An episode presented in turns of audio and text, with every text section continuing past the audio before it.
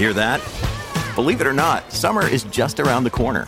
Luckily, Armor All, America's most trusted auto appearance brand, has what your car needs to get that perfect summer shine.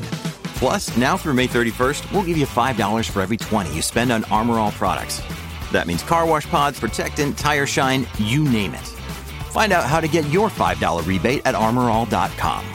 Armor All, less work, more clean. Terms apply. You're listening to a flash briefing from MLive with your host, Jessica Shepard.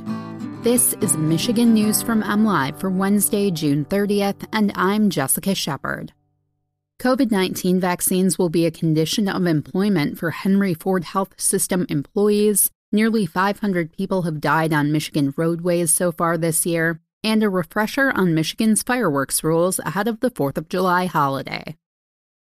Employees and volunteers who work for Henry Ford Health System will need to be fully vaccinated for COVID 19 by September 10th or face termination, the organization's chief operating officer said Tuesday.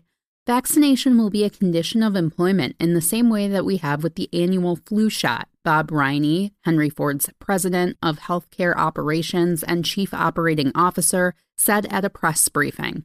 The healthcare system has hospitals in Detroit, Wyandotte, West Bloomfield, Macomb, and Jackson. The mandate applies to all team members, medical staff, students, volunteers, and contractors, including employees who work remotely, Riney said. Employees can obtain an exemption for medical or religious reasons, but those will be scrutinized, according to Riney. About 68% of Henry Ford workers and volunteers have been vaccinated so far, and the percentage is higher for frontline healthcare providers. Car crashes have killed 497 people in Michigan so far this year. Michigan is coming off a particularly deadly year in car crashes after 2020's fatal crashes increased by 12%. That trend seems to be continuing into 2021. Compared to this time last year, the total number of people killed in crashes was 433. Michigan State Police reported 13 people died on Michigan roadways since last week. In addition, 137 more were seriously injured for a statewide total of 2,305 to date. State Police and Michigan Department of Transportation have been keeping an eye on how high speeds factor into increased fatalities in 2020, there were 200 speed related fatalities on Michigan roadways compared to 185 in 2019, an 8% increase, according to data from the Michigan State Police Criminal Justice Information Center. Starting yesterday, Michigan residents were legally allowed to start launching fireworks to celebrate the 4th of July weekend. Under the state's fireworks law, last updated in late 2018, consumer fireworks are permissible statewide until 11:45 p.m. each evening from June 29th through July 4th.